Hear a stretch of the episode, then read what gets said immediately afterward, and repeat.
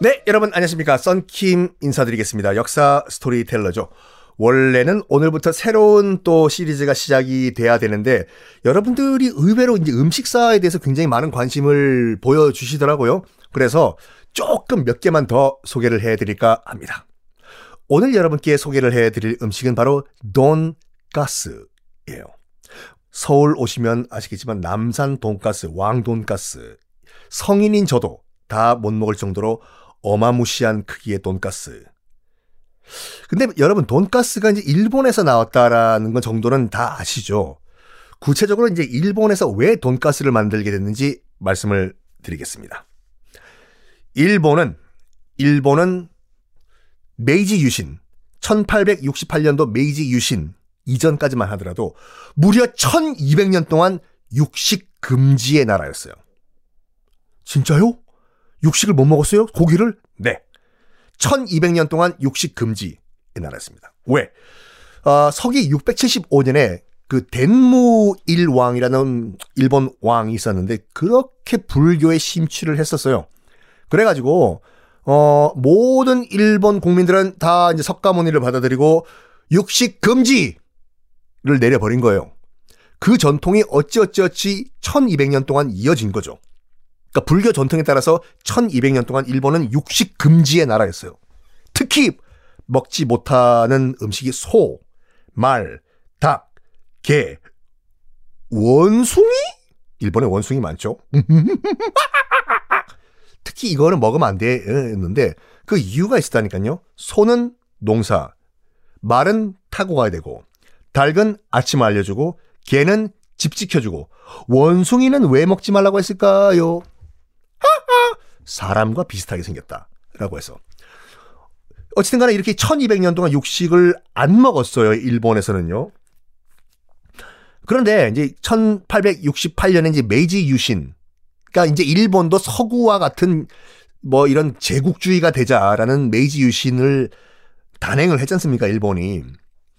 그런데 당시 이제 그 메이지 신정부가 딱 봤을 때 우리도 일본도 미국, 영국과 같은 이제 그 서구 제국이 돼야 되는데 아, 이 덩치가 너무 작은 거예요, 일본인들이. 외인이란 말이 왜 나왔냐? 외가 외소할 외자예요. 얼마나 사람들이 작았으면은 나라 이름이 물론 다른 나라에서 부르는 이름이었지만 왜라는 말을 썼을까요? 그래서 우리 일본도 서구 열강과 비슷하게 되려면 덩치를 키워야 한다스. 그러면 뭘 해야 되냐? 고기를 먹어야 된다스. 그래가지고 메이지 일본 왕이 1872년 공식적으로 왕명으로 육식을 해라. 고기 먹어라. 라고 선언을 합니다. 그리고 자기가 먼저 먹어요, 고기를. 실제 있었던 일인데, 불교 승려들이 실제로 왕궁에 쳐들어 들어가요. 고기 먹는 일본 왕은 우리가 인정할 수 없다. 진짜로. 물론 다 죽죠. 이 정도로 바, 반발이 심해요. 써요, 그 당시에. 1200년 동안 고기를 안 먹었는데 지금 와서 고기를 먹으라 됐을까? 그건 말도 안 된다 됐어. 심지어는 어느 그 상황까지 있었냐면 아들이 소고기 먹었다고 엄마가 의절을 했다라는 기록까지 있거든요. 일본 정부는 대략 난감인 거예요, 지금요. 아, 고기를 먹여야지, 일본 국민들이. 덩치가 커질 건데, 안 먹으니까.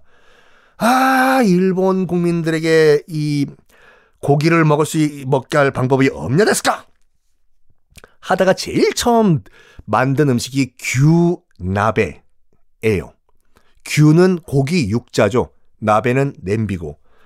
그 당시 뭐 이미 그 일본인들은 냄비에 버글버글버글 야채 같은 걸 끓여 먹고 있던 상태니까 고기를 썰어가지고 서양식으로 스테이크를 먹기에는 못 받아들이니까 일본인들이 그럼 원래 먹던 냄비에다가 물 끓여가지고 거기다 고기 넣어서 먹어라 라고 해서 그 의도로 만들어진 게 규나베예요. 규나베. 스키야끼도 그렇게 해서 나온 거라니까요. 스키는 농기구거든요, 일본에서. 야끼는 구운 거고. 그래서 그냥 뭐 고기 만들어 먹기 번거로우니까 밭농사 농농사 지은다 하신 다음에 그 스키 농기구로 깨끗이 닦아서 어차피 철기니까 그 위에 살짝 살짝 구워 드세요. 라고 나온 것이 이제 스키야키고 그런데도 이게 사람들이 본격적으로 안 먹어요, 고기를. 그래서 일본 메이지 정부가 의도적으로 이 고기를 먹이기 위해서 뭐를 가져왔냐면 서양에서 커틀렛이라는 음식을 가져옵니다. 커틀렛은 아시다시피 고기를 뭐 돼지고기든 소고기든 이건 버터에 튀기는 거잖아요. 버터에 튀기는 건데 그거 가지고는 안 된다. 이거를 아예 고기가 안 보이게 어? 안에 고기가 들어 있는 게 안 보이게 더 튀겨라. 이렇게 돼요. 그래 가지고 이 커틀렛을 에다가 두꺼운 옷을 입힌 다음에 튀겨요. 기름에. 그러니까 딱 봐서는 이게 안에 고기가 들어있는지 안 보이잖아요, 이걸요. 씹어 먹어봐도 뭐 고기는 씹히지만 더 두꺼운 이 돈가스 이제 그 옷이 씹히니까 어느 정도인지 먹기 시작한 거였어요, 또 일본인들이. 이거 이름을 뭐라고 지을까? 하다가 일본어로도 돼지는 돈이에요. 그래서 돈코츠 라멘 나온 거지 않습니까? 그래서 돼지로 만든 커틀렛이다. 라고 해서 커틀렛을 또 일본인들이 발음을 또 커틀렛이라고 못하고 가스레스라고 발음을 해요. 커틀렛 カツレツ. 재밌는 게 뭐냐면 우리는 커틀렛이라고 발음하는 해라고 하지만 일본인들은 끝까지 가스레스라고 해요. 소리가 다른 어쨌든 간에 고기로 돼지고기로 만든 커틀렛이니까 동 가스레스가 된 거예요. 너무 기니까 뒤에 있는 레스 빼라. 해서 돈가스가 된 건데 돈가스는 일본어예요. 일본어. 그래서 국립국어원에서 한 번은 그 언어 순화를 한다고 해서 이것이 돼지고기 너비아니 튀김인가 그렇게 해서 그 이름을 바꿨어요. 순화를. 근데 그렇게 하면 아유 현실적으로 불가능하죠. 김밥 천국 가서 이모님 여기 돼지고기 너비아니 튀김 치즈로 주세요. 뭐? 아이 대략 난감이라니까요. 우동은 쓰지 말라고 하면서 왜 돈가스는 쓰게 하는지 참 이게 일관성이 없기 없어요. 지금도 그 도쿄 긴자에 가면 렌가테이라는 식당이 있거든요. 그 식당이 1895년도에 처음으로 돈가스를 만들어 팔기 시작한 식당이요.